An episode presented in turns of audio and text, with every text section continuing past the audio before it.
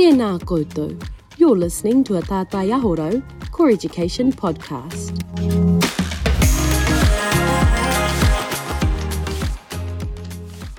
Kia ora, ko Rochelle Tokuingawa.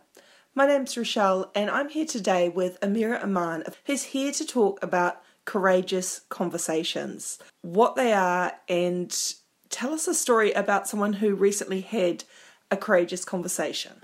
So, one of the roles that I have is looking at courageous conversations.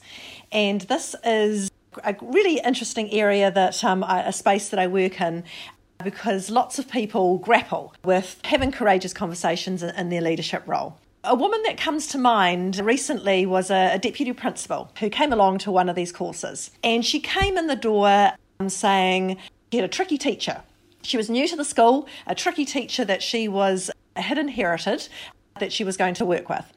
And she was coming along to this course wanting really a framework that she could use to have these courageous conversations with her. Really, uh, she wanted a transcript, let's be honest. She wanted me to, you know, give her the lines of what to say, you know, um, and having this, this very tricky conversation. So, a little bit of background. She was new this was she was a term in to her new school, and the principal at her school was a relative new, relatively new as well from the year before. And the two of them together had talked about some of the sort of more cultural issues that had occurred in the school by things not being addressed. And the two of them were really keen to look at the leadership model and how they could best, you know, change some things uh, that were going on. So this very enthusiastic DP said, you know, I've got this teacher and, you know, there's lots of issues here. There's been some complaints from teachers, colleagues in, in her department. The HOD's not happy, some complaints from parents. She really needed to address this somehow, but she was fairly terrified, as most people are, about having these, these courageous conversations. And she was of the mind that perhaps she would need to go down the conduct and competency process, you know, which is a pretty, you know, scary proposition for most. And so she came along and you know, made it clear that, you know, things had been uh, in the culture of the school had, uh, had supported these things to occur. You know, appraisal process had occurred. This teacher hadn't been held to account for the pedagogical issues that there were and the lack of meeting deadlines and, you know, all of those sorts of things. So she had a pretty hard road. She was new to the school, people were watching her, and she felt like this was something that she really needed to do well in. Some of the things that, you know, we talked about, and they're probably epiphany for her, her realizations of what is really important about courageous conversations. For sure, it's about what we say when we're in those conversations, but it's so much more than that.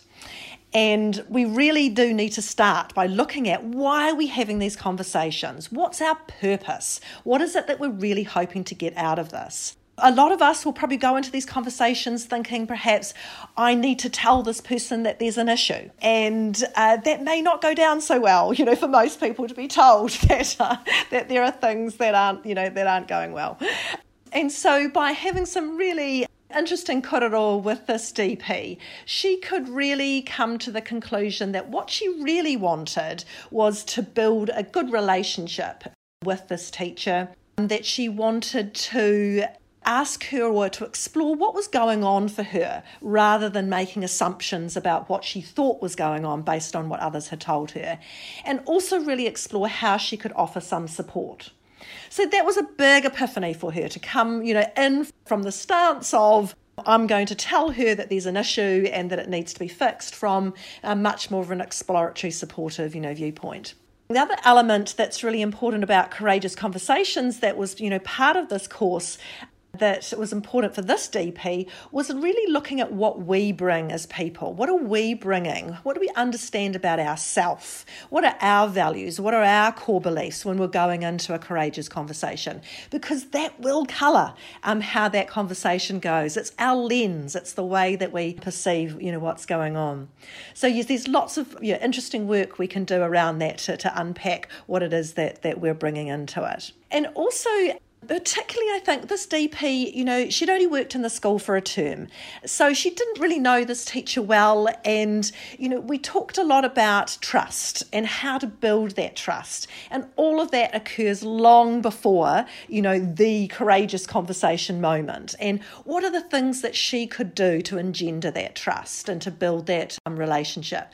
So that it's like an insurance policy, isn't it? You're much more likely to have a successful, courageous conversation conversation if you've already got a really good relationship, you know, with someone. So again, that was an epiphany for her that it wasn't so much about the words that she were going to use in the in, in the conversation and that that would be scheduled for next week. It was more about what could she do meanwhile in, in building up that trust. And of course, it's about what we do in the conversation, you know, how we frame it and our understandings of what happens in, a courageous conversation. Because they really are, you know, there's really sort of three elements in there. There's the what's happened, you know, it's the, you know, the parental complaint because the, you know, the, the student uh, didn't feel prepared for the assessment and what was going on in terms of the pedagogy. But there's also how people feel about it. You know, how is that teacher feeling about it? How are you as a DP responding, you know, to that. And then of course there's the identity bit. There's the bit about what does that say about us?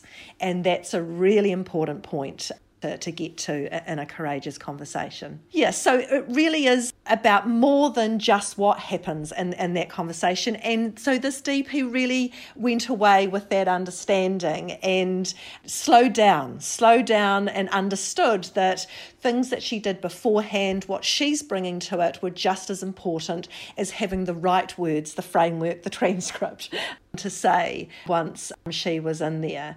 And I did actually have the good fortune of yeah, catching up with her afterwards because then she came through mentoring and coaching through CORE. And so that really showed me that she had taken on board, you know, those things and she spent the time to build up that relationship and did have not just one but several, as is often needed, courageous conversations, you know, with that teacher, but moving forward in a really positive, supportive way rather than this DP that I saw who walked through the door, which was, I need to have a courageous conversation to go down the conduct and competency process. So, yes, courageous conversations very much part of the complexity of leadership and but the, it's more than just about what we do on the day. Tēnā koutou. You've been listening to a Tātai Aho Rau Core Education podcast.